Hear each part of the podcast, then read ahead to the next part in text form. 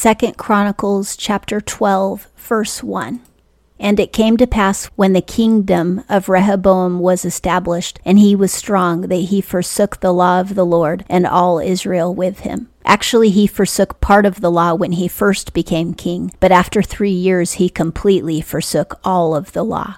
And the people of Judah followed him in his paganism. 2 And it came to pass in the fifth year of King Rehoboam that Shishak, king of Egypt, came up against Jerusalem because they had dealt treacherously with the Lord. Originally, Shishak was protecting Rehoboam when he fled from Israel from King Solomon. He was protected by Shishak, but now Shishak had become his enemy and decided to attack him. And now that he was back in Israel as king, Shishak saw him as a threat and betrayed him.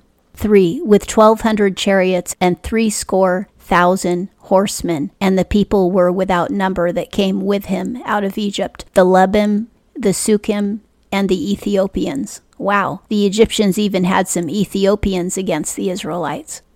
1,200 chariots and 60,000 horsemen for the horses. And he was collaborating with armies from Lubim, Sukkim, and Ethiopia.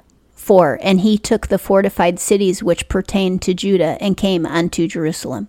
All those cities that Rehoboam had built up, he wasted his energy because Egypt took those cities anyway. Egypt was stronger than the fortifications and the soldiers that were stationed there. Now they're on their way to take Jerusalem, which is the capital and the beautiful city of Israel. 5. Now Shemaiah the prophet came to Rehoboam and to the princes of Judah that were gathered together to Jerusalem because of Shishak, and said unto them, Thus saith the Lord, Ye have forsaken me, therefore have I left you in the hand of Shishak. God is telling Rehoboam, The reason that the king of Egypt is against you is because you sinned against me, you turned to paganism, and this is your punishment to bring you back to me. The reason God punishes us and disciplines us is because He's a loving Father, and any loving Father will punish His children when they do wrong. It's because He doesn't want us to go to hell ultimately. He wants us to repent of our sins when we get punished and turn back to Him so that we can be saved. When God is disciplining you for your sin, consider it a compliment and an act of love. It's to help you repent.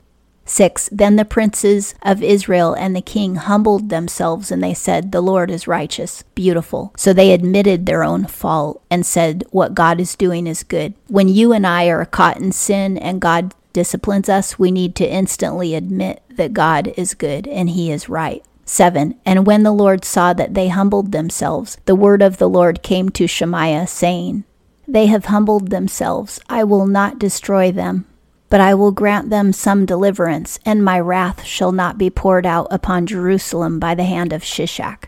God is saying he's going to only semi punish them since they have humbled themselves and admitted their fault. He's not going to allow the king of Egypt to take Jerusalem.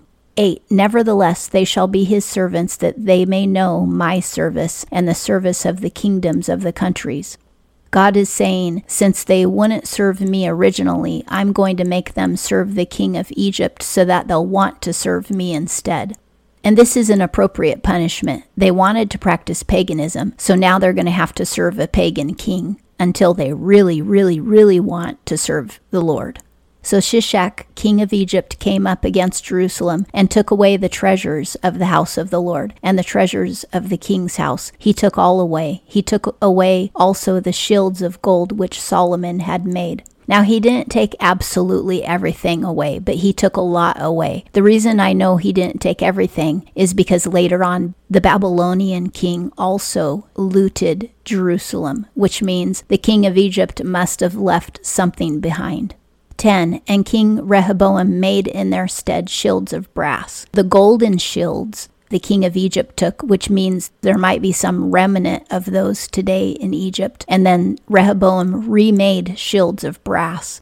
For a couple of reasons, he may not have had the gold to replace, and also he was humbled, and also he wanted to make something that wouldn't be stolen again later. So he made shields of brass because they still needed shields and committed them to the hands of the captains of the guard that kept the door of the king's house. He wants his own home guarded. 11 And it was so that as oft as the king entered into the house of the Lord, the guard came and bore them and brought them back into the guard chamber. The king wanted to be guarded whenever he went into the temple. And then, I guess, after the king went home, then the runners would take the shields back and put them back in storage. 12. And when he humbled himself, the anger of the Lord turned from him, that he would not destroy him altogether. And moreover, in Judah there were good things found. Judah still had some wealth, some treasures. The Egyptians didn't take everything. And Judah still had food and stuff like that. So God didn't totally annihilate the land of Judah because they did repent. You know, when you're in dire straits, the very first thing you should always do is repent of any sin that you can think of. You may not know why you're being disciplined or why you're being attacked, but God knows. And when we repent, a lot of that stuff gets taken care of. That doesn't mean that our lives are easy, but we sure do have a whole lot of peace and safety when we repent. 13. So King Rehoboam strengthened himself in Jerusalem, meaning he fortified himself in Jerusalem. He tried to make it a better stronghold for himself because it was almost literally all he had left.